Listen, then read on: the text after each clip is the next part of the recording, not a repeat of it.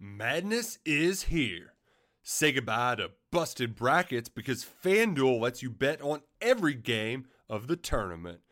Whether you're betting on a big upset or a one seed, it's time to go dancing on America's number one sportsbook. Right now, new customers get $200 in bonus bets if your first $5 bet wins on FanDuel.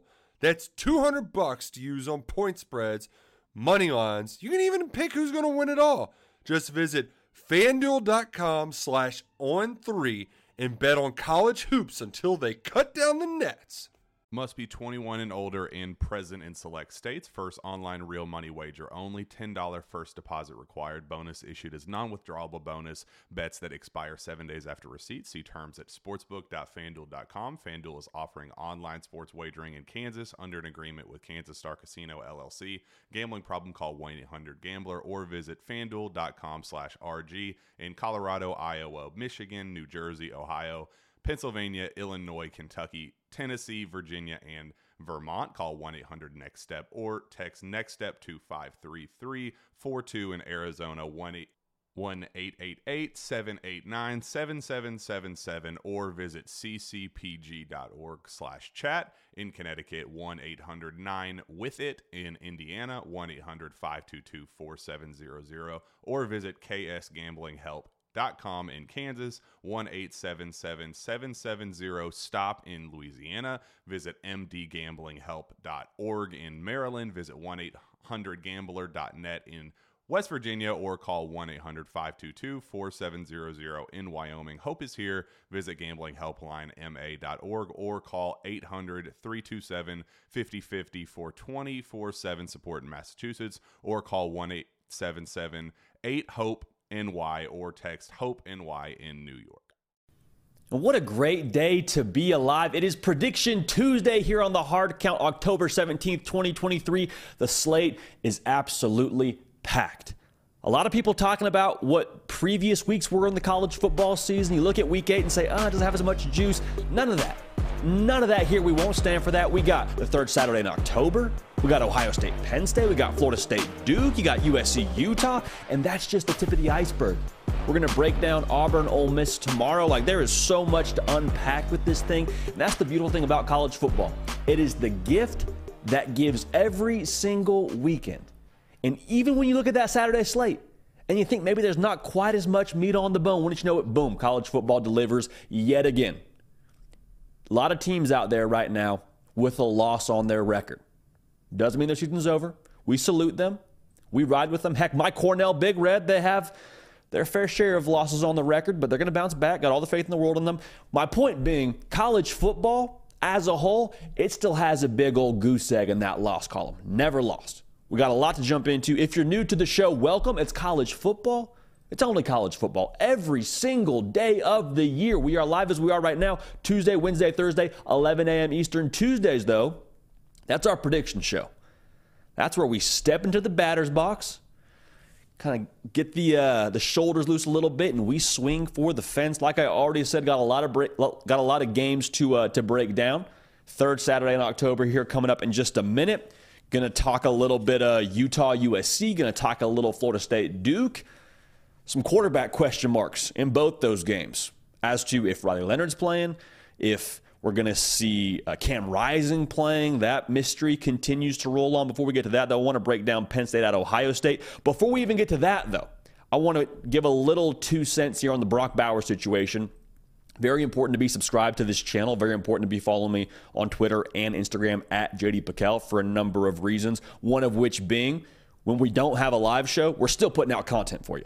So news breaks yesterday. Brock Bowers, tightrope surgery on the high ankle sprain. We already clipped a video for this, so we're not going to clip this segment from the live show and put it out there on YouTube. But even so, I want to give you my two cents. Like I said, tightrope surgery.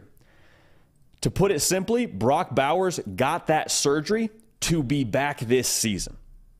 Like that is a surgery you get to be able to heal up quickly.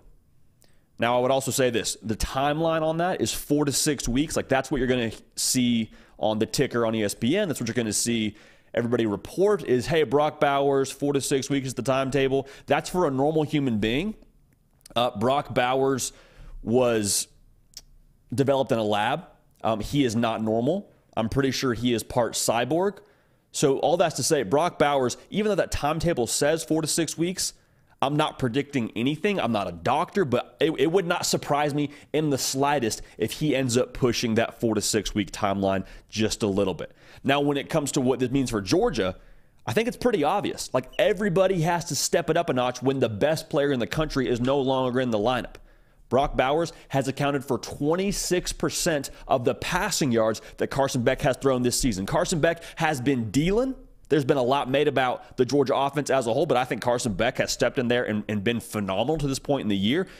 It's going to take a little bit more from the other playmakers in those pass catcher rooms, whether it's Dominic Lovett, whether it's Ra Ra Thomas, a lot of people saying it's Oscar Delp season right now. That, that's probably true, but all, all that's to say, when it comes to Georgia's offense, other playmakers have to step up to allow Carson Beck to continue to play at the level he's playing at. Now, also, Carson Beck, to that same token, probably has to step his game up just a little bit as well.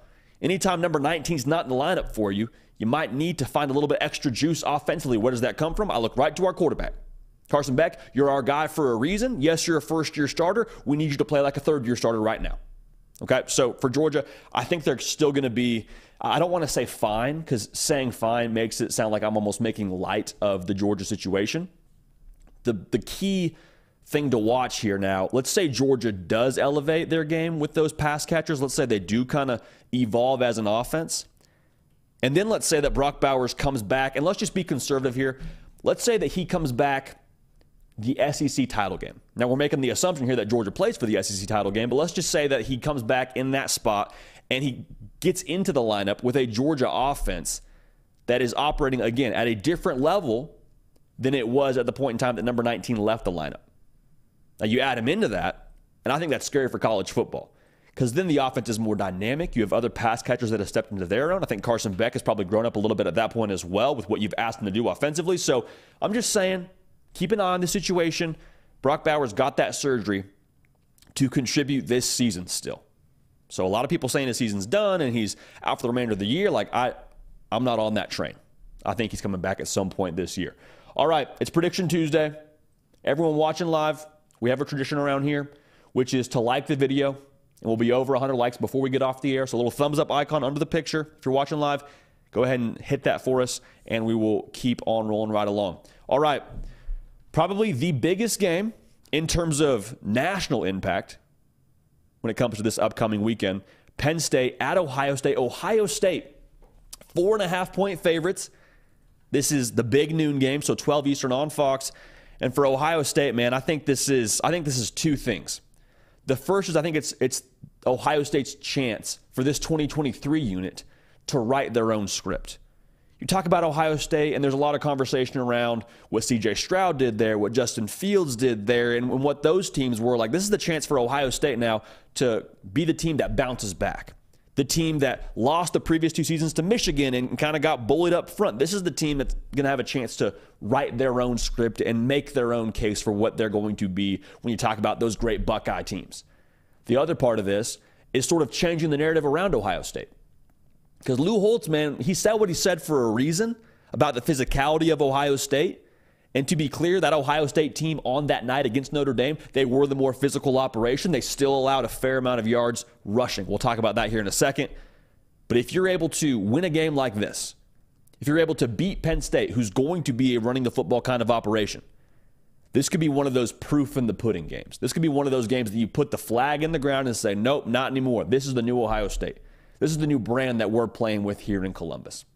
So that would obviously be a story that Ohio State would like to write and a, a story that I think the good people in Columbus would like to read about and enjoy as well. Now, for Penn State, this is the elevator kind of game for them. And what I mean by that, there's been so much talk around Ohio State and Michigan for the last however many years in the Big Ten.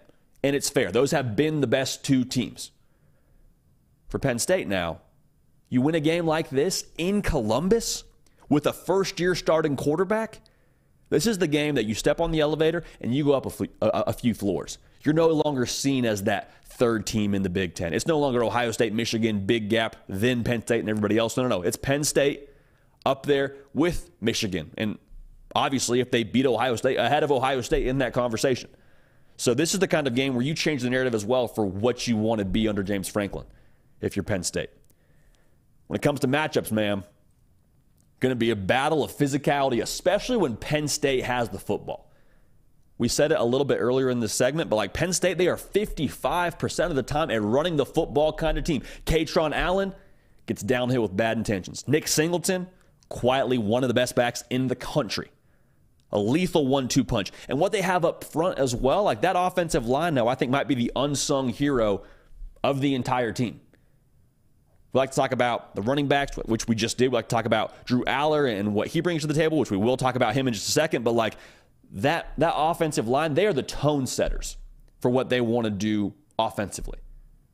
Now, Ohio State, statistically, been pretty solid. They're allowing 3.2 yards a carry. That's top 10 in the country. And personnel wise, they're going to match up, I think, pretty well with what Penn State does up front. You got JT Tuimoloau, who, like, pretty much cemented his name in the record books with what he did in this game a season ago. You got Jack Sawyer, you got Mike Hall. Like, there, there's some really good pieces on this Ohio State defensive line. I'm curious how they bring their hard hat and lunch pail in this game for both sides of the ball because for Penn State, if they're able to do what Notre Dame did to Ohio State and be able to run for almost 200 yards in this football game, that's going to drastically change what you ask Drew Allar to do.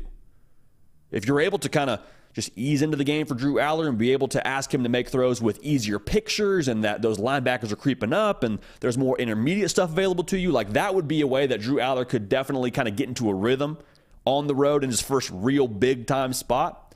Now, if you can't run the football, the game goes squarely on Drew Allar's shoulders.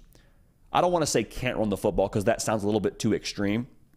If they struggle to run the football at any point in this game, and you're living in third and eight, third and nine, well, then this Ohio State defense gets to be a bit more exotic as they are under Jim Knowles. Like we've talked about a lot on this show, he is the mad hatter, the mad scientist when it comes to defensive football at the collegiate ranks. And they will dial it up against Drew Allar. I promise you. They will test him in this spot. They will test him often. They will test him early. And they'll have a better chance to test him and get after him if they don't have any balance offensively. Again, any balance is probably a little bit extreme, but if they're not able to create consistent balance offensively, if you're Penn State. Now, for Drew Allar, man, if you're a Penn State fan, this is the kind of game that you built your hopes on with Drew Allar. We've talked a lot about Sean Clifford on this show. We talked about him in our early look video that came out yesterday on this channel. I think he deserves a ton of credit for what he did in State College for the time he was there. But Drew Allar has more ability to throw the ball downfield. You talk about Drew Allar in a different light with what he possesses from a talent standpoint. And so the thought with Drew Allar now being the guy at Penn State is he was going to be able to get this offense over the hump in games like this against the Ohio States, against the Michigans. Well, now it's your chance. Now it's your chance to prove everybody that was wearing the number 15 jersey and, and chanting for Drew Allar to be the guy. This is now your chance to make those people right. Now, if you're not able to do that, if you struggle in this spot, well, then going back to what we just said a second ago, Ohio State they're going to have a chance to, I think, turn Drew Allar over a little bit and create some more possessions for that offense. And that would obviously play right into the Ohio State playbook, play right into how they want to operate within this game. Now, the, probably the, the best matchup, and I tweeted this out, the best matchup we're going to get the entire Saturday. Like, pick a game, any game, does not matter to me. This is the best matchup from an in game standpoint that we're getting this college football Saturday, and that's Marvin Harrison Jr against the Penn State cornerbacks of Kalen King and Johnny Dixon.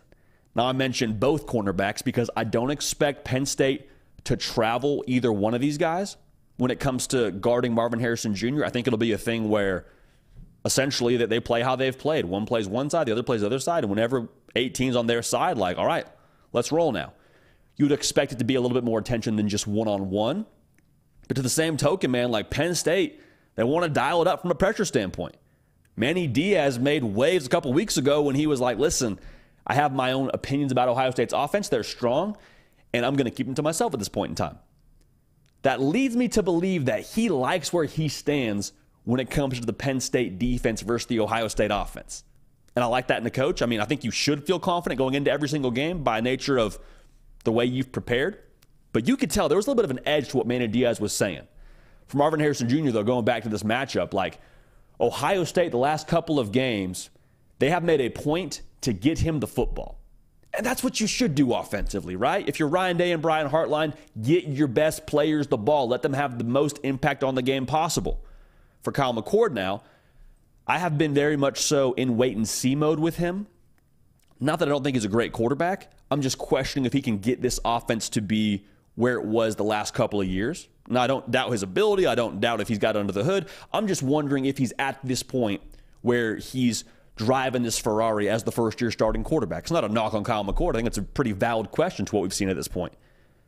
Whenever you try and force feed the football to players, it takes a little bit of that. I don't want to say decision making out of it, but at, at that point in time, your, your defense can kind of key on what you're trying to do offensively. So it's going to be very important now for Ohio State to have answers outside of Marvin Harrison Jr. Now, at the time of us being live right now, I have no gauge for what's going on with Emeka Egbuka. You hope he can play. That would be huge for Ohio State. But if he can't go, going back to what I said, you need answers. You need answers. Now, whether that's Chip Trayanum and Dallan Hayden in the run game, whether that's Cade Stover having the middle of the field open because of what Marvin Harrison Jr. demands on the outside, like whatever it looks like, I need a jab to what we have haymaker wise offensively for Ohio State. I think they can do it, but that's going to be crucial because I don't expect either side of this matchup when it comes to Marvin Harrison Jr. and those Penn State cornerbacks to just be a blatant win. Like, I think Marvin Harrison Jr. is going to get his. I think Kalen King, Johnny Dixon, I think they will make plays on the football. I don't think it'll just be 7 11 open all day for Marvin Harrison Jr. And so, what I'm watching in this matchup now in this heavyweight bout, who lands the timely punch? Like, I'm talking fourth and goal, we need a big play. We're going to Marvin Harrison Jr. Who makes the play there? Does Marvin Harrison Jr. make that big catch, or is it Johnny Dixon or Kalen King knocking it away? And that's kind of the way this thing shakes out. Because I do think there will be an impactful play to write home about that turns the tide for either side in that matchup. Now, Ohio State, in addition to that, they have to have answers to the pressure that Penn State's going to bring. Penn State, it is it is no secret who they are identity wise. Like Abdul Carter gets after the quarterback, Chop Robinson gets after the quarterback. They do a great job of it at Penn State. And there's two things that I think this could force on Ohio State. One is you play behind the sticks if they're able to get home a couple times. That's obvious, right? You don't want to live in third and 10, third and 12, whatever it ends up being if you get a sack. And that's not ideal, right? If you're an offense. Second part of that is it could throw you off balance offensively if you start to see ghosts if you're Kyle McCord. I'm not saying he'd respond this way. I'm saying it's a possible scenario if they get to him one or two times. Then at that point, you can show pressure and not bring it and drop into coverage and maybe create a turnover. Also, if you're going to play aggressively, though, for Penn State, to the same token, you better get home because there's playmakers on this Ohio State offense that will make you pay if Kyle McCord is on his P's and Q's and sees that pressure coming and throws into the blitz.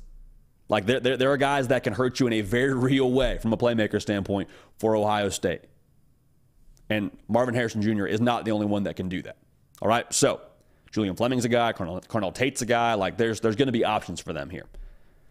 So when it comes to our pick in this game, man, went back and forth a little bit on this one. I think any way you slice it, this will be a fourth quarter potential last play kind of game. Both tremendously talented rosters, both very well coached football teams. Enormous impact for both teams with how this thing shakes out when it comes to the Big Ten race. All about control. All about control for both teams. I think Penn State in the trenches defensively is just different this year. I think offensively, they have a really good chance to control the tempo of this game and ease Drew Allar into it. I think Ohio State's going to score. Make that very clear. I think Ohio State will score on this Penn State defense, even though they are a top five unit in the country. When it comes to our pick, though, I think Penn State has built to a moment like this. I think they end up winning by one point.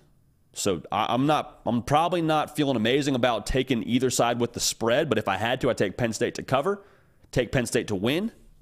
And for Penn State, if you win a football game like this, if they do what we're predicting them to do, is we're picking Penn State outright to win. A Penn State win would mean they are for real.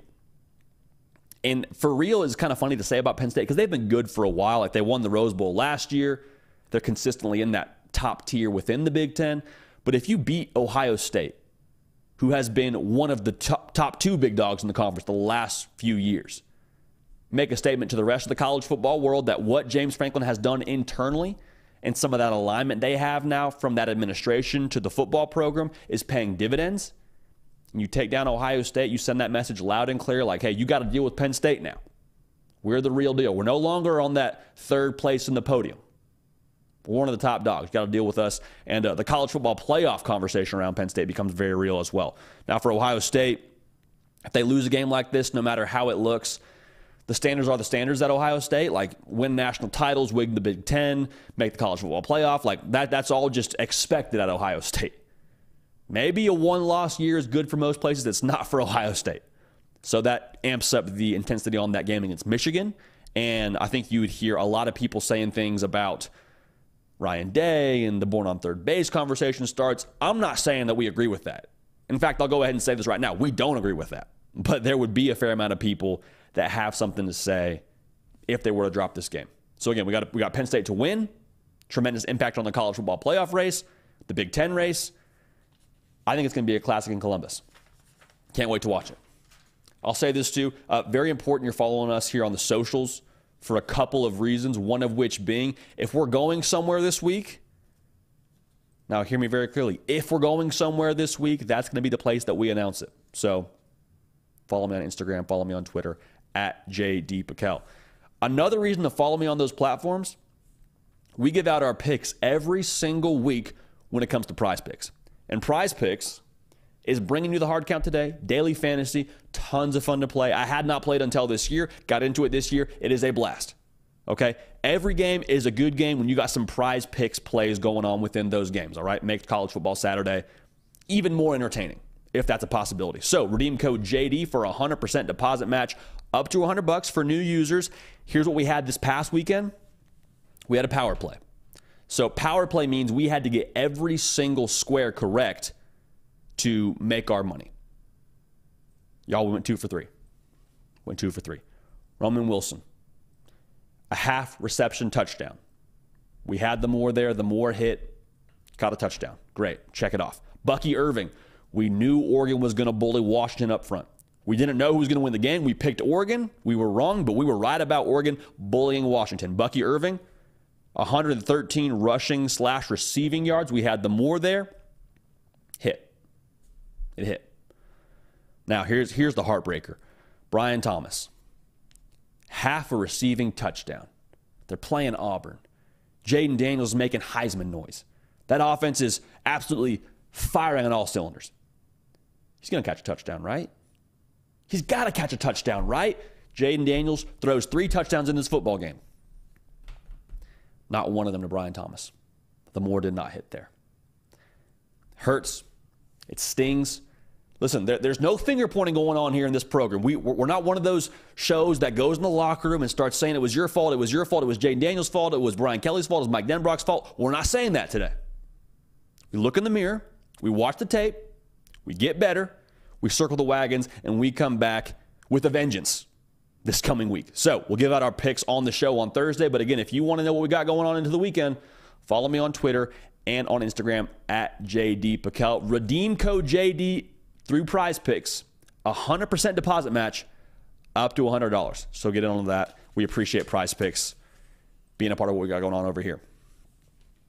It's time now. A lot of y'all are tuned in. We appreciate it. Tennessee at Alabama. Third Saturday in October. Alabama favored by, wait for it, eight and a half in Tuscaloosa. 3.30 Eastern, CBS. Listen, enjoy that CBS theme now.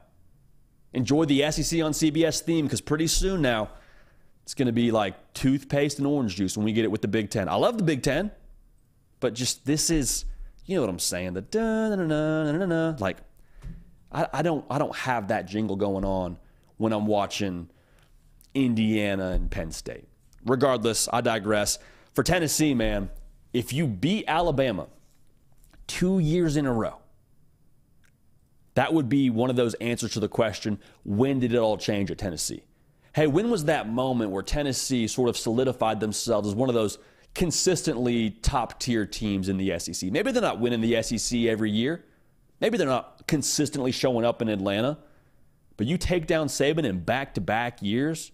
If you're Josh Heupel, that would be a hey, this is when the river ran the other way for Tennessee. This is when things started going our way in Knoxville, is I think the feeling. So a game like this, you did it in Neyland last year. You threw the goalposts in the river. Turns out they don't float, and you love it. You stormed the field. I mean, I'm, I'm pretty sure there was a two day just recovery period in Knoxville after what happened last year in Neyland. You go to Tuscaloosa and do it now. That's a whole new deal. And I can't wait to watch it. We'll talk about Bama in a second here. Make sure you're subscribed to the On3 YouTube channel. If you love college football as much as us, then you appreciate a show that talks about college football in the way that you want to talk about it, breaks down the games, gives you analysis, no agendas, no extra stuff added in. It's ball and only ball right here. All right, so make sure you subscribe so you don't miss a minute of what we got going on right here at the On3 YouTube channel via the hard count. All right, appreciate y'all in advance for being dialed in. For Alabama, man, they remember last year too. Like all the memories that Tennessee has of last year, they have the inverse memory of that. They remember the field being stormed and trying to find their way off Neyland. They remember all the things said about their defense, all the things said about how they couldn't do it with this talented team that Nick Saban had a season ago. Like they remember all that was said. And this is their take it back kind of game. This is their game where they take back what they believe is theirs. Okay? A lot of narrative around Alabama, a lot of narrative around how they're not as good as previous teams. That's fine. Let everybody else talk. Let everybody else say what they want to say. For Alabama, they're ready to go prove it on the field in a game like this. So I will say this too. Alabama kind of been trending for a little bit here towards finding their footing. And we say it every single week like, hey, Alabama, was it perfect? No, but they found a way to win and they got their footing and they survived in advance another week to figure it out. If you beat Tennessee, to me, it would feel a lot like that's the spark that sets off what the rest of their season could be. So I can't wait to watch it. We're going to break it down right now.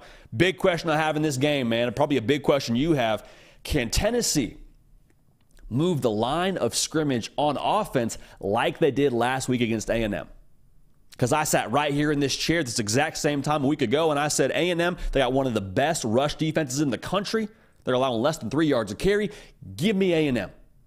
Sat here on Sunday, told y'all I was wrong, and I have that same question this week now. Can Tennessee do what they did last week to Alabama? Because they ran for right around 4.7 yards a carry against A&M. I promise you that will be more than good enough against Alabama should they get that kind of number. But the reason why it's so critical for them to have that kind of movement up front and to run the ball that way, it makes Joe Milton's job easier. Like for Joe Milton, if you're able to run the football, it makes for less pressure from the Alabama defense. You can't dial up a blitz if you're getting gashed in the run game. You got to play honest. You got to play gap sound. And then also it makes for an easier picture. Same thing I said about dialing up pressure is true about disguising coverage. You can't be too tricky when you're getting the ball run down your throat. And so if you're Joe Milton, you can sit back there, uh, excuse me, you can sit back there, survey the field, make the right throw, and just have a simplistic picture to look at. Now, very, very critical, I also say this, he still has to make the right throw.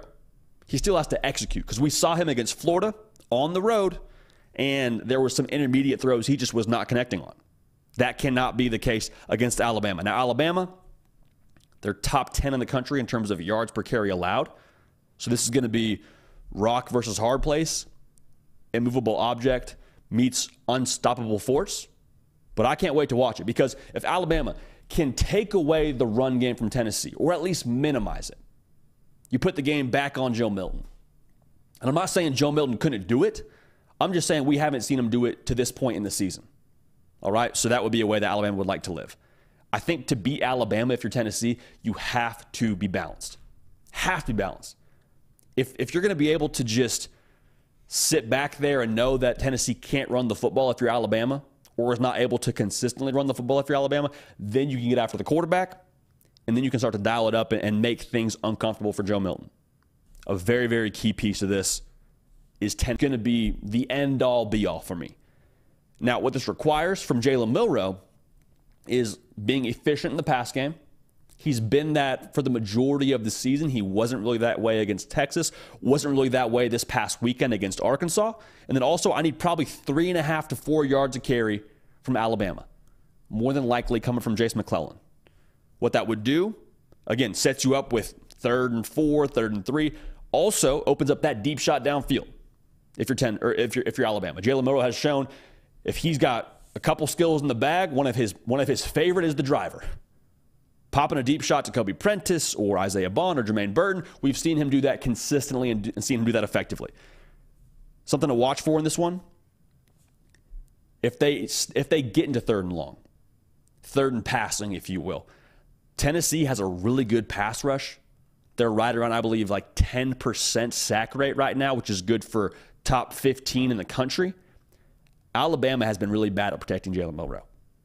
Like it's it's an offensive line that's still coming together. I think they're finding their footing when it comes to running the football. But if they can't protect Jalen Milroe consistently, then this whole conversation is just an, a no to being able to live in third and manageable. You don't get to do that. And then you put the game back on Jalen Milroe. In addition to that, you also get to dial up pressure if you're Tennessee. Same thing we talked about with Alabama and Joe Milton. You live that story if you're Tennessee, if you're able to take them out of third and manageable. Now, something to watch for. On top of that, Jalen Milroe, how does he handle pressure on the early downs? Not talking about third down, I'm talking about early downs when Tennessee dials it up and they stick true to their identity and they try and get after the passer. How does he handle that? Because I think there's a kind of a boomer bust situation that could play out here. One, the boom for Alabama could be he throws out of it. And that could be the big play. Like you see pressure coming from that second level, you get it out to Isaiah Bond, get it out to whatever playmaker you want to insert there. Big play happening because some real estate was left from where that blitzer just came from. So that would require him to see it right away, get the ball out, great throw, on time, on the money. We're off to the races. Another situation here, a little bit less of a reward for Alabama, but kind of a staying alive. If you bring pressure and Jalen Milroe escapes, churns and burns, gets upfield, maybe not a big play, I suppose it could be, but probably a first down. Tennessee, you like to avoid that. You got to get home. And if you can't, like that's the luxury of having Jalen Milroe as your quarterback if you're Alabama. That's why you made number four your guy, is because he can make special plays when the play breaks down and when you try and dial it up against him. So there's that. Now, the worst case scenario for Bama and the best case scenario for Tennessee is you dial up some pressure for Tennessee, you get home and you force I guess at best for Tennessee, a turnover. At worst, you force a, a, long passing down, which would then go back to that situation we just said Alabama does not want to be in. I think something to also watch for, a lot of things to watch for in this game. Uh, another battle that I'm watching, probably one of the, the more key scenarios, the battle on the perimeter from Alabama secondary against the Tennessee wide receiving corps. Now, the big caveat here, obviously, is Joe Milton's got to hit his passes. He's got to be dialed in. He's got to be efficient. That's all. I mean, that, that's all true. But I think for Tennessee, we said a lot about this receiving corps in the offseason. I think we're still a little bit waiting for them to find their footing completely this season.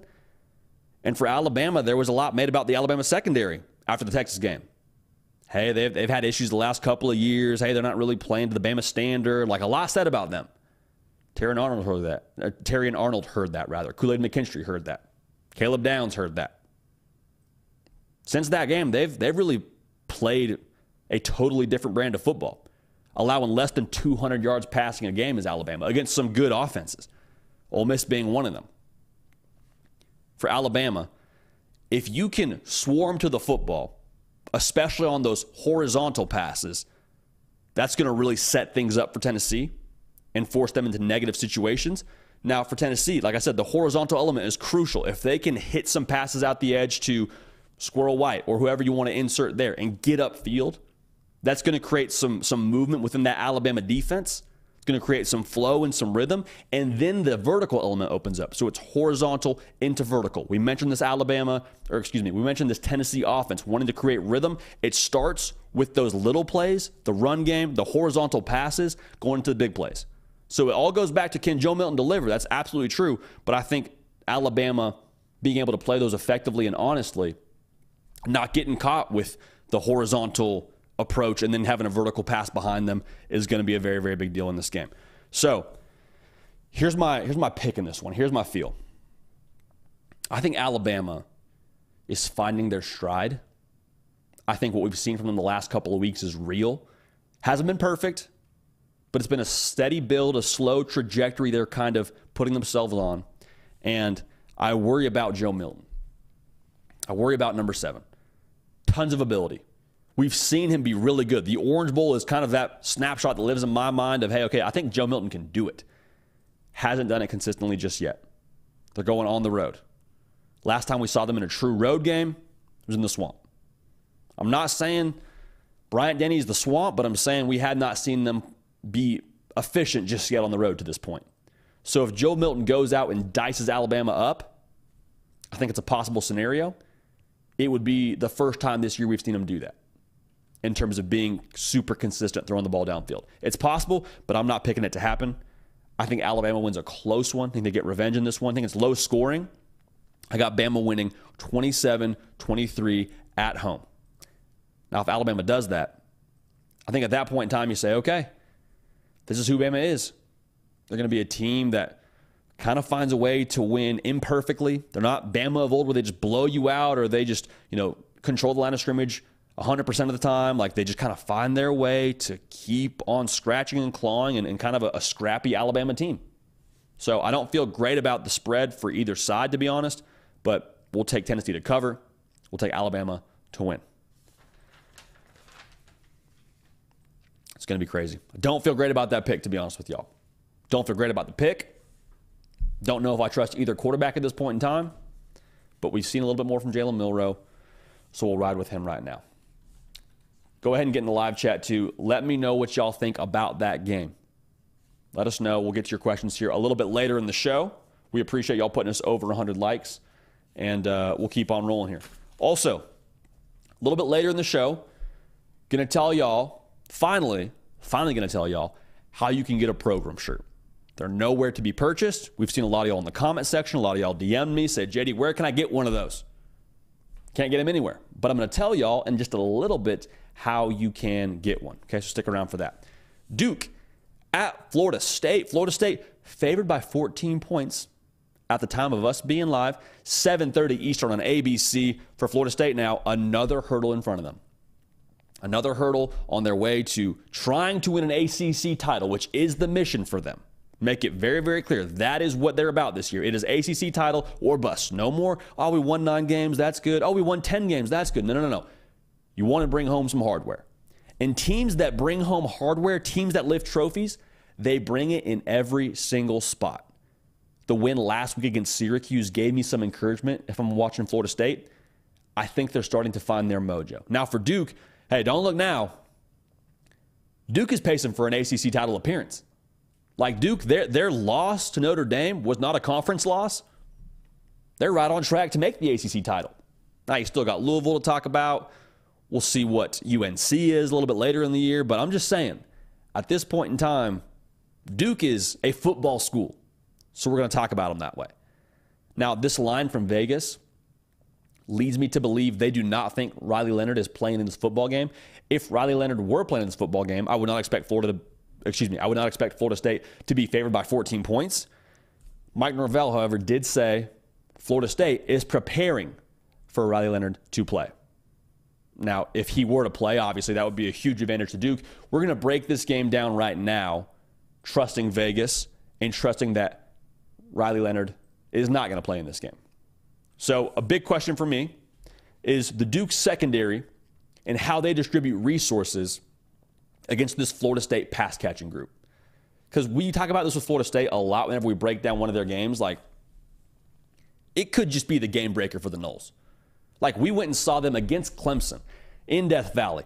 Electric atmosphere. That place was rocking, overtime kind of game. Florida State ran the ball for 20 yards. 20 yards and still found a way to win that football game. Now, there's a defensive touchdown baked into that score, but I'm just saying, like, that could end up being just like the well they keep going back to. We're going to go to it until you stop it. Johnny Wilson, the six foot 15 wide receiver for Florida State. Mike Norvell said they feel really good about him. I'm expecting him to play in this game based on how they're talking about it. Duke has also been really good against the pass. Duke's only allowing 180 pass yards per game. Now, to be fair, they have not seen a test like Florida State to this point in the year. Notre Dame, I guess, is the next best thing if you're trying to find a comp for talent roster wise against Duke. But like, I mean, even in that game, I thought Mitchell Evans played phenomenal, the tight end for, for Notre Dame. So that's kind of my question here. If Florida State's able to score points through the air, you'd imagine that happens in bunches. You would imagine that kind of puts pressure on Duke to match scores. And if Riley Leonard plays, maybe this conversation changes, but potentially you're playing with the backup quarterback and Henry Belin, who went 4 for 12 last week against NC State. I don't think that there's a tremendous jump from that week to this week for Duke's offense. That would concern me if I'm a Duke football fan. I don't know how you match scores with Florida State if they're scoring at that clip, throwing the ball through the air. Now, if you do kind of hang around and you are able to kind of manage that pass game, if you're Duke, well, then you give yourself a chance to, just like I said, hang around, stay in it, take your shots, trade blows, and be able to make this a game in the fourth quarter. That would also probably dial back that crowd noise quite a bit, which you would love for your backup quarterback. Something to watch for here.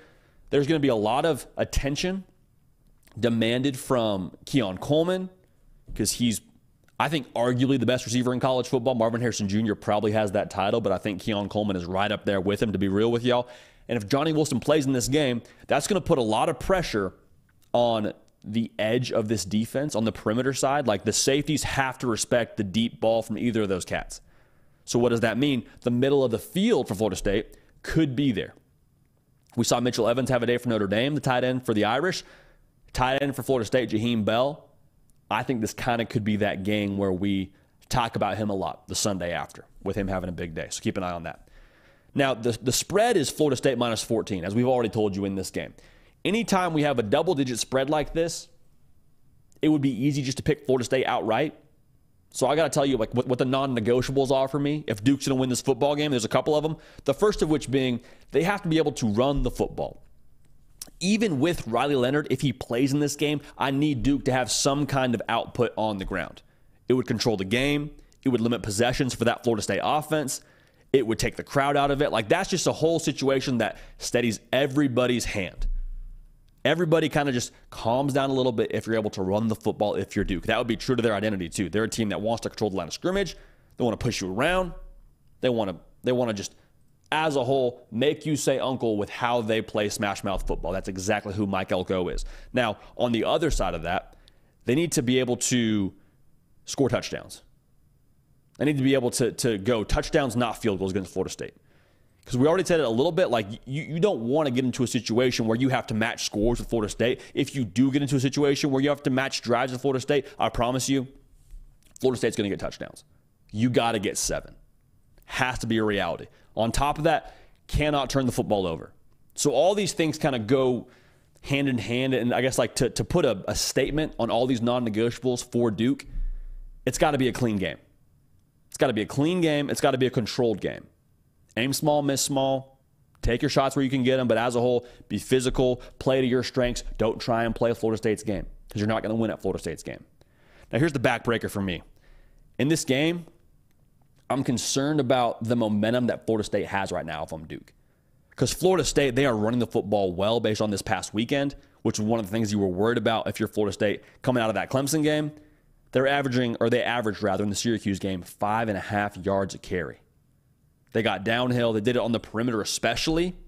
A lot of perimeter runs for Florida State that hit in a very big way. They ran for almost 200 yards last week. I understand that it was that it was Syracuse. Like I understand that. I'm not I'm not trying to overhype a big win over Syracuse.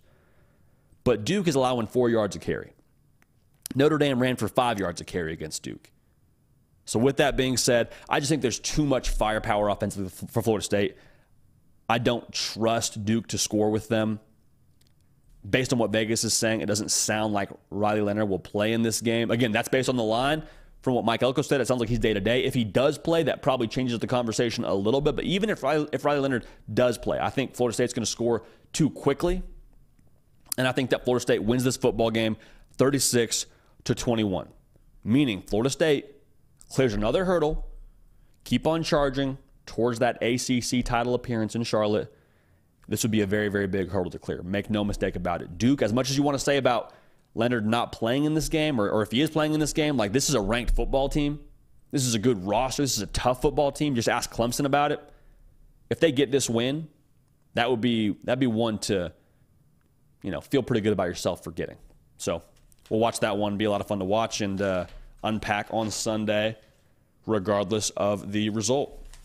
The Noles, man, they're making a lot of playoff noise. Like you look at the schedule the rest of the way, there's going to be some tricky ones. Got Miami at home. You go to Florida, but like this kind of is going exactly as you would have hoped if you're a Florida State fan. I talked to one of y'all on the field after the Clemson game, and you told me like, hey, if we could get through those first four and be three and one, we would have taken it in a heartbeat. Would have been ecstatic about it. Right now they're undefeated. So the Noles are uh, singing that journey song. Do not stop believing. We'll keep on rolling here.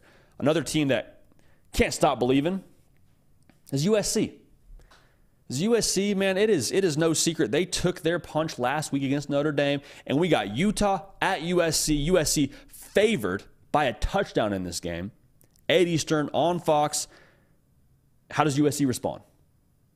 How did the Trojans respond? Because there, there was so much made about the defense and what they didn't have last year and all they got through the portal. Like, the reason why there was so much talk around the defense is because they got exposed against Utah in that Pac 12 title game. This is the one you had circled. This is the one that you talked about during offseason lifts. This is the one your coaches told you about on that last rep of sprints during the conditioning test. Like, this is the game for USC to make a statement hey, last year is last year. We're more physical, we're more gritty, we're more determined, and this is the game where we show you. Last week was bad. They're trying to flush that and move on to the next. Beating Utah would be a tremendous step towards doing that and keep them right on track to playing for a Pac 12 title yet again. But you got to exercise those demons against Utah in this game. Now, Utah, they're out to prove they're still that team out west. USC gets all the headlines because of Caleb Williams, Lincoln Riley, and it's LA for goodness sakes, and Washington. What they did to Oregon? Michael Penix Jr. is very clearly the Heisman frontrunner. Just ask Vegas. I think Oregon is still one of the best teams on the Pac 12. Bo Nix, Dan Lanning, like just the brand itself at Oregon carries a lot of weight. But Utah now, everyone's forgetting about Utah. Utah won the conference the last two years and did it pretty convincingly, might I add. I have no idea about Cam Rising. No idea. I don't think anybody has any idea. We were talking about Cam Rising maybe even being available against Florida, and then he didn't play against Florida, and we're going into week eight now, and there's talk about him medically redshirting. There's some people in Utah circles that are optimistic that he plays in this game.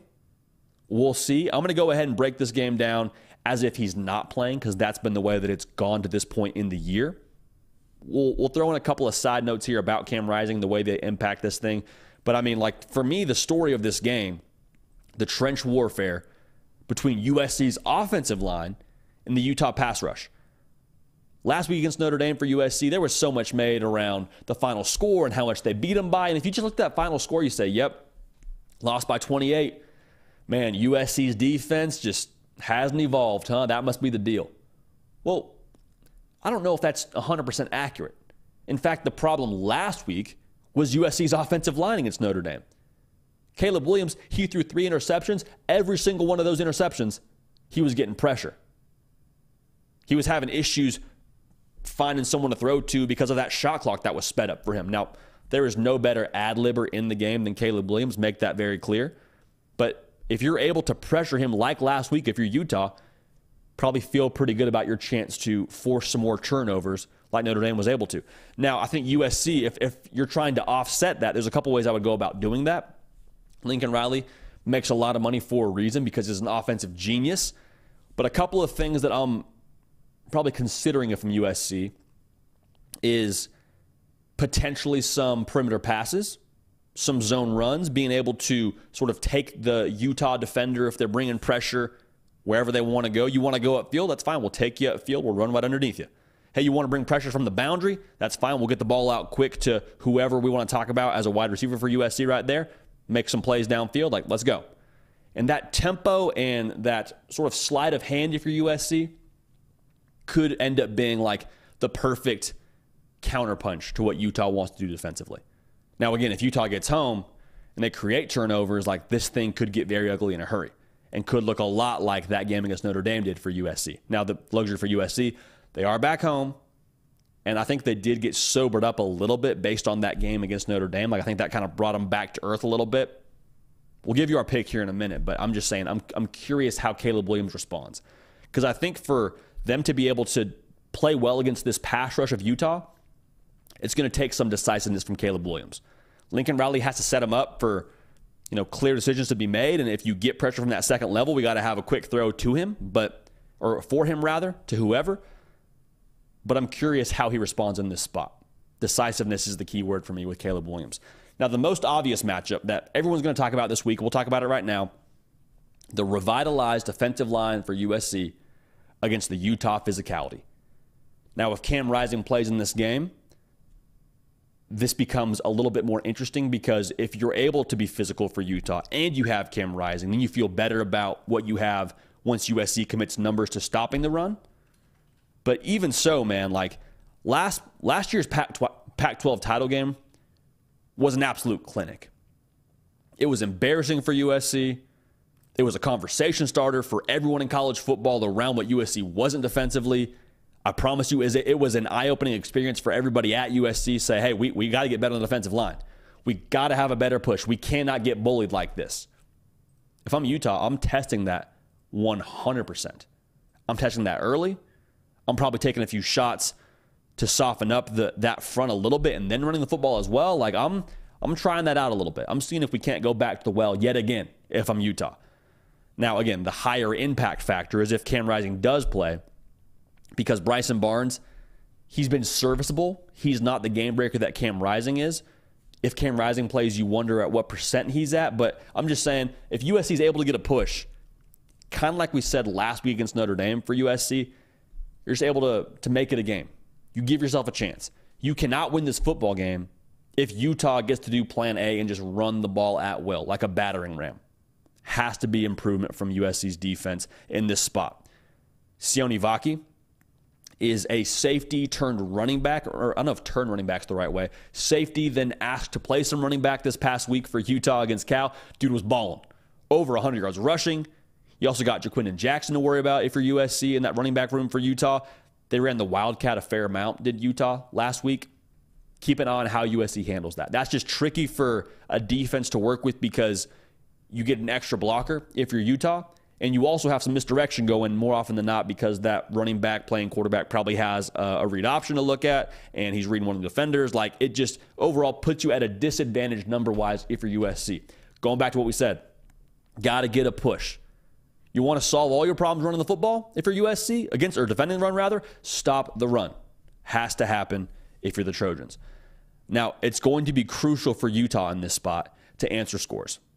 Right now, they're averaging 20 points a game.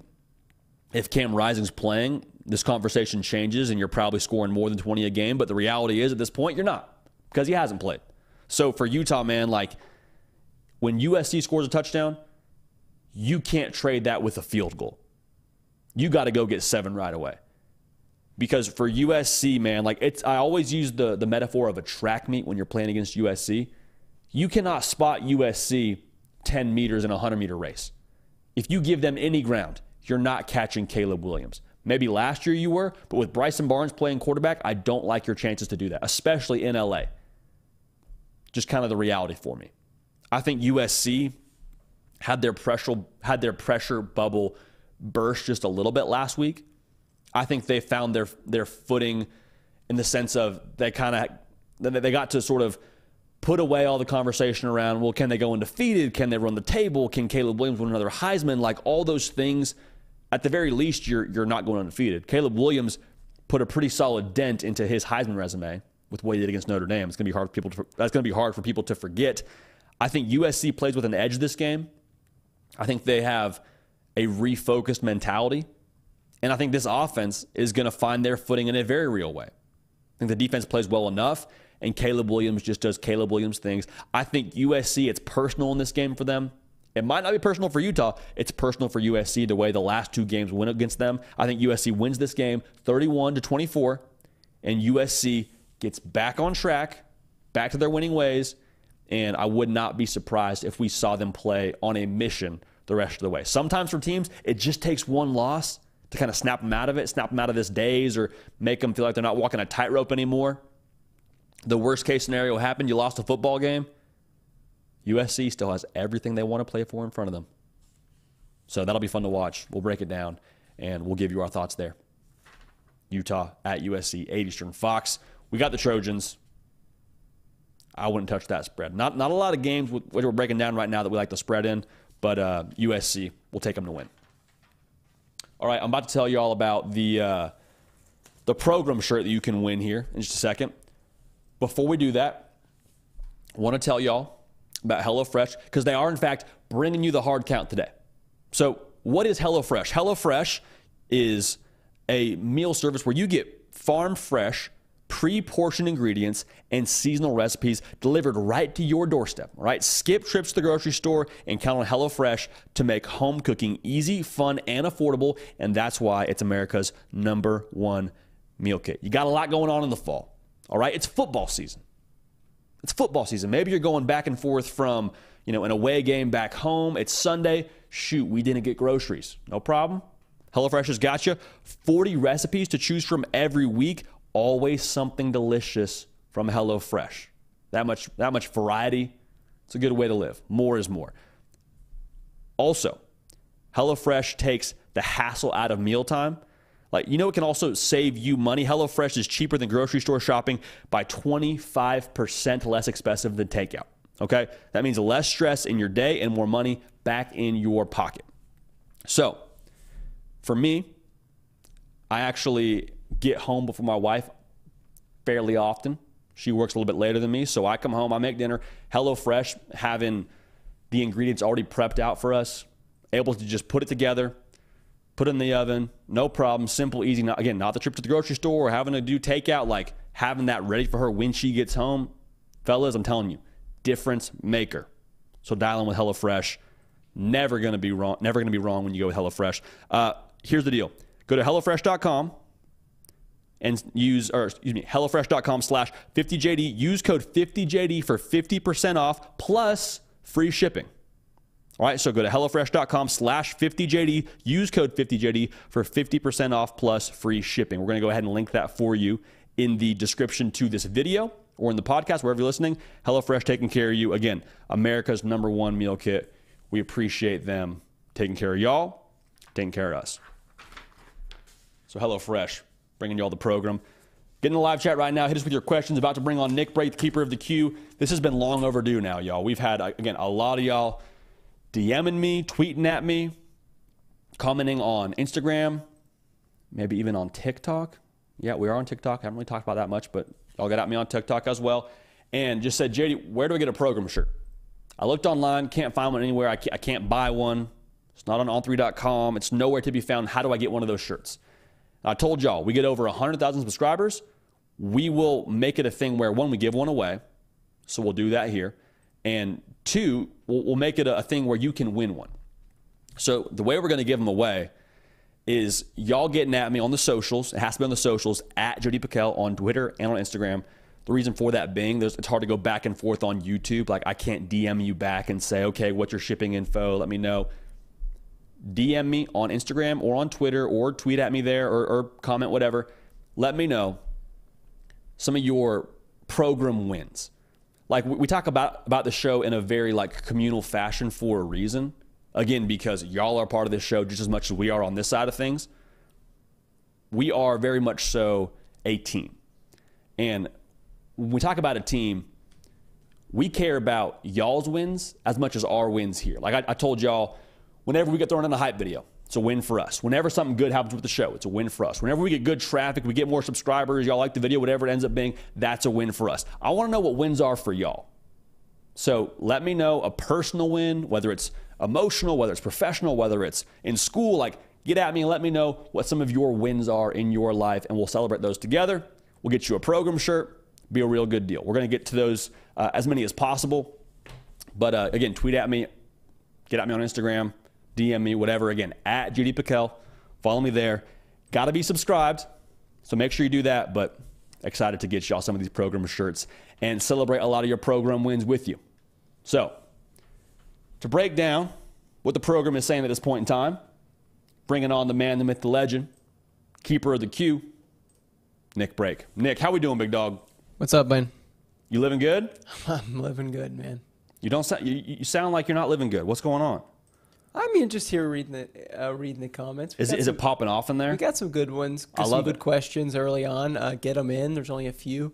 Uh, ask about four or five. What do you is that good, JD? That sounds phenomenal, brother. Okay. I can't wait. Uh, re- first question. This is gonna be a hard one to answer. I know you're probably gonna have to answer it carefully. I should say. Reed Shannon, JD. In your opinion, what are the top three fan bases in college football? Oh man, that is brutal. That's brutal. So I can't answer that one directly. Just quite frankly, I haven't had enough exposure to all the fan bases to give you an accurate assessment there.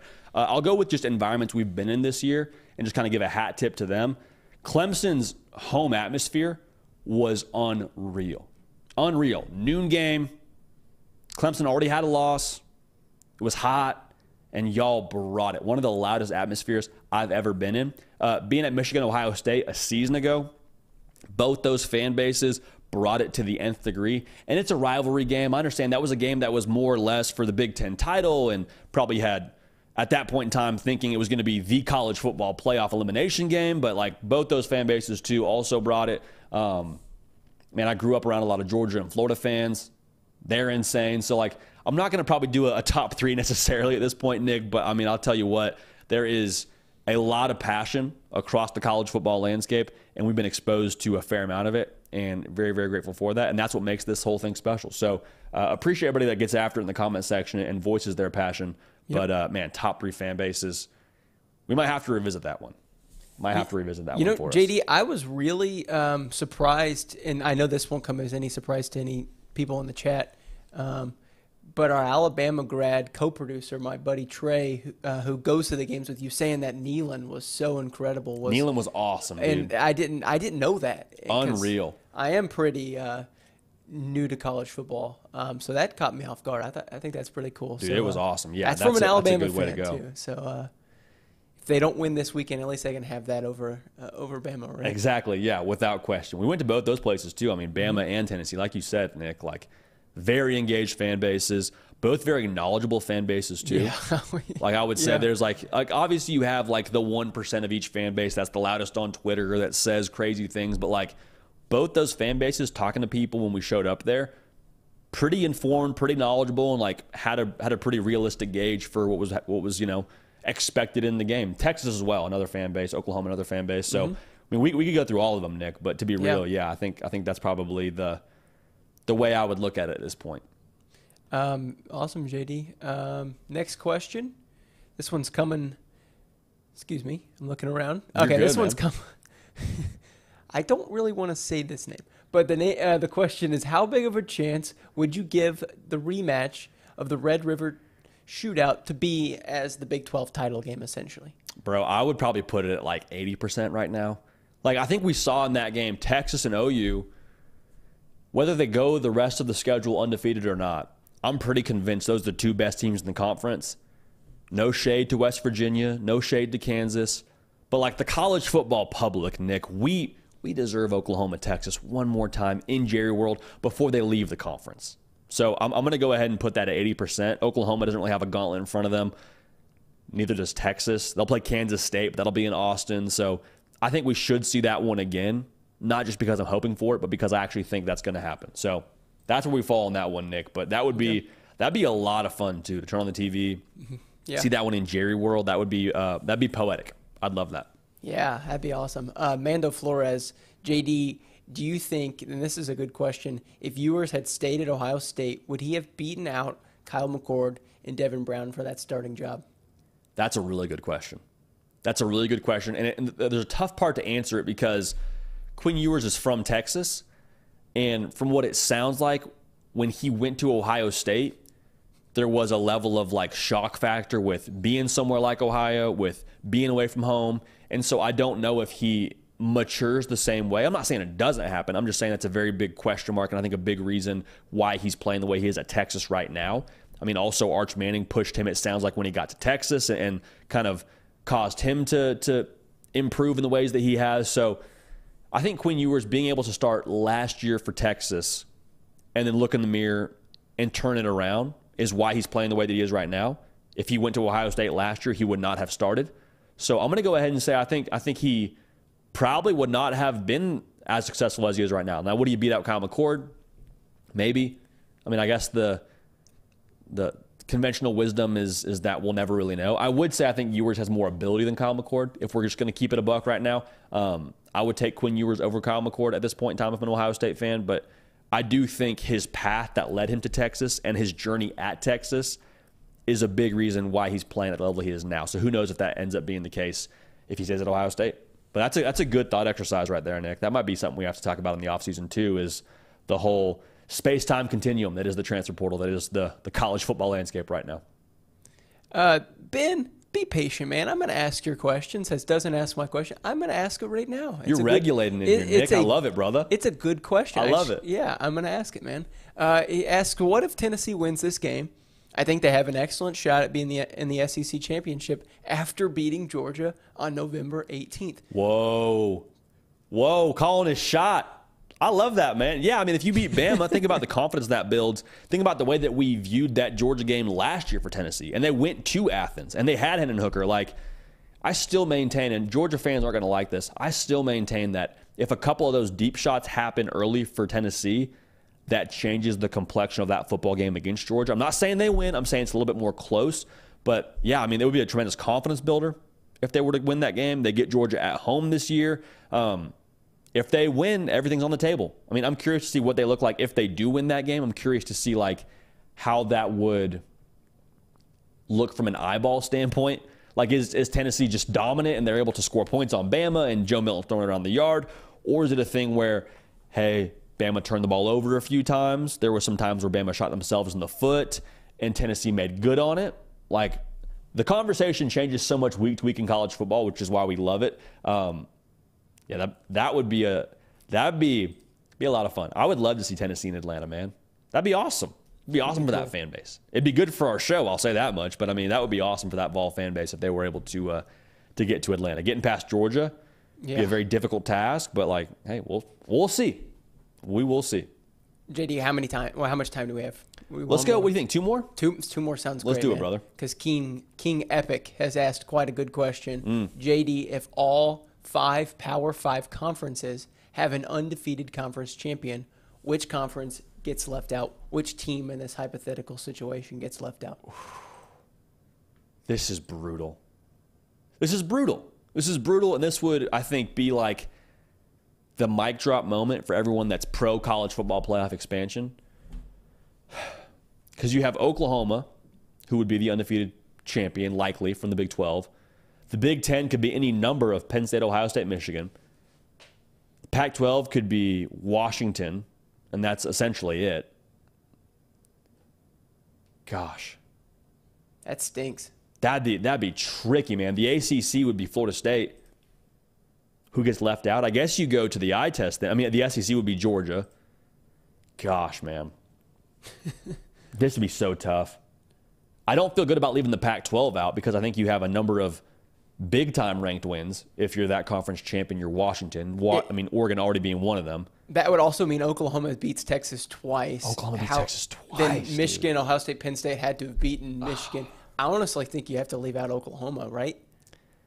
Gosh, yeah, I don't know. Like, then I'm looking at Florida State. Like that, oh, that their yeah. best win would have been LSU. Well, then we'll see who's in the conference title game against them and how high they're ranked. Like, did they get Florida State and North Carolina or Louisville as like a top 10 matchup? Like, I don't know. Jeez. yeah, I mean, I, I guess.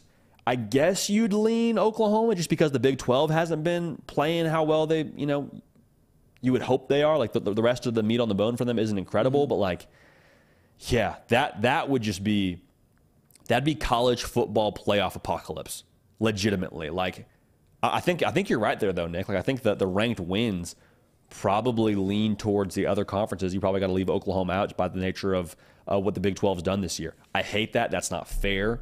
I don't support that. It's not right, but I think that's what would happen. Yeah. Uh, I also don't think that happens, to be real. I, I don't think we get uh, five undefeated conference champs. If we do, we'll, we will circle back to this moment. But if I mean, I, I do not think that happens. Just to be clear.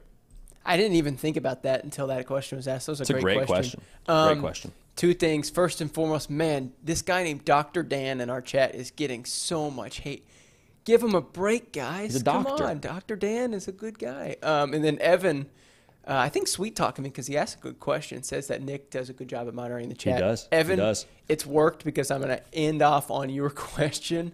Um, asked asked JD, does the winner of OSU Penn State deserve to be top two? And if Penn State wins, what is their chance for an upset against Michigan? Well, one, it's a great question. Yeah, terrific. I want to get to that. Nick, I appreciate you, man. Monitor in the chat. Hey, he, Evan's not wrong. You crush it, brother. You, you, do, you produce, you punch the show live. I mean, you do everything. So I appreciate you, brother. And uh, hey, we'll do it again tomorrow. What is it? How does that sound? Let's do it again tomorrow. And JD, I do. I just realized someone I know, uh, my friend Trez Mason, I play in fantasy football, just commented. Hot take: I don't think Oklahoma's going to beat UCF, so maybe I have to talk about that a little bit too. I like that. Um, but yeah, I like JD, that. I'll see you tomorrow on the live show. Good stuff. Good stuff, Nick. Uh, Oklahoma beating UCF would shock me, but stranger things have happened. The question was Does the winner of Ohio State Penn State catapult into top two space? Also, should, uh, what was the other part of that? Should they beat Michigan? They should. I'm, I'm blanking on that. I'm sorry, Nick. Yeah. So JD, uh, Evan said here. I'm going to reframe myself. No, you're great. Um, so kind of says that okay, if Penn State, the winner of that game, do they deserve to be top two? And then if Penn State wins, what are their chances of, of like going undefeated in the great. regular season, Okay. beating? Thank you. Hey, I need all the help I can get here, Nick. I appreciate it. I'm brother. a duck out again, JD. I love it. I love it. Thank you, brother. Um, to answer the first part of that question, I think resume wise, you're probably in the top two. Now, does the AP see it that way? Do we see it that way? It probably depends on how that game looks, to be real. Like, we're going to kind of hold our opinion on them being top two until we see this game play out. Like, if Penn State's just dominant or Ohio State's just dominant, yeah, I think they are a top two team. Michigan, I think, is just so complete right now, and they've been so dominant. It's hard for me to penalize them because they haven't played anybody yet. Now, if Penn State does beat Ohio State, which was the second part of that question, and they end up, you know, playing Michigan undefeated, which you would imagine would happen, I think you got to feel, man, I don't want to make a prediction right now on Penn State, Michigan, but like, I believe Penn State gets Michigan at the crib, and It'd be, it'd be tough to go to Happy Valley. I'll just say that much. Tough to go to Happy Valley. At that point, Penn State's probably firing on, all cylinders. Gosh, I would I would feel a lot better about my chances if I'm Penn State. And because at that point, too, Drew Allar, the confidence that he's built up, Michigan still probably has to worry about Ohio State in a couple weeks. Like, that's that's that's the last hurdle for Penn State. I could talk this to death for the next 20 minutes, but at the end of the day, I'll just say you feel good about your chances for Penn State if you beat Ohio State the way that you match up against Michigan. All right. So, with that being said, hey, just one more time, I appreciate y'all so much. Appreciate y'all being dialed in, making this show what it is. I want to reiterate this one more time. Send us your wins personal wins, career wins, life wins, whatever it is. Shoot them our way. DM me on Instagram or on Twitter at JD Pickell. I want to hear from y'all. I want to celebrate those wins. We want to celebrate those wins with y'all because, again, we, we don't call ourselves a program just because of what we got going on on this side of the camera, on this side of the podcast. It is truly a team thing, a community thing, a we thing. So, with that being said, for all of us here, we're back on the air tomorrow morning, 11 a.m. Eastern. More predictions for you, giving you our top 10 teams. We'll have a real good time. So, dial in for that. Make sure you subscribe so you don't miss that. Hey, we appreciate y'all. We love y'all. We're going to keep this party rolling. We will see y'all next time.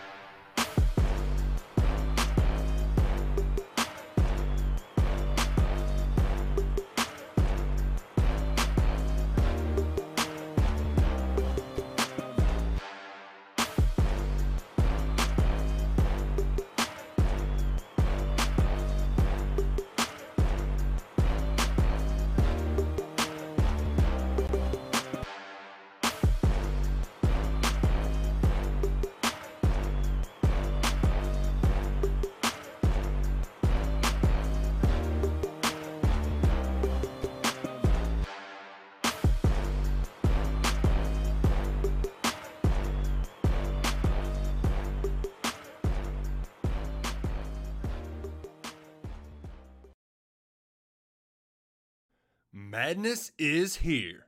Say goodbye to busted brackets because FanDuel lets you bet on every game of the tournament.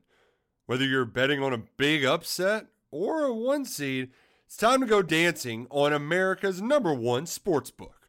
Right now, new customers get $200 in bonus bets if your first $5 bet wins on FanDuel. That's 200 bucks to use on point spreads, money lines. You can even pick who's going to win it all. Just visit fanduel.com slash on three and bet on college hoops until they cut down the nets. Must be 21 and older and present in select states. First online real money wager only. $10 first deposit required. Bonus issued as non withdrawable bonus. Bets that expire seven days after receipt. See terms at sportsbook.fanduel.com. Fanduel is offering online sports wagering in Kansas under an agreement with Kansas Star Casino LLC. Gambling problem? Call 1 800 Gambler or visit fanduel.com slash RG in Colorado, Iowa, Michigan, New Jersey, Ohio. Pennsylvania, Illinois, Kentucky, Tennessee, Virginia, and Vermont. Call 1 800 Next Step or text Next Step to 53342 in Arizona 1 888 789 7777 or visit ccpg.org slash chat in Connecticut 1 800 9 with it in Indiana 1 800 522 4700 or visit ksgamblinghelp com in Kansas, 1 770 STOP in Louisiana. Visit mdgamblinghelp.org in Maryland. Visit 1 800 gambler.net in West Virginia or call 1 800 522 4700 in Wyoming. Hope is here. Visit gamblinghelplinema.org or call 800 327 5050 for 24 7 support in Massachusetts or call 1 877 8 HOPE NY or text Hope NY in New York.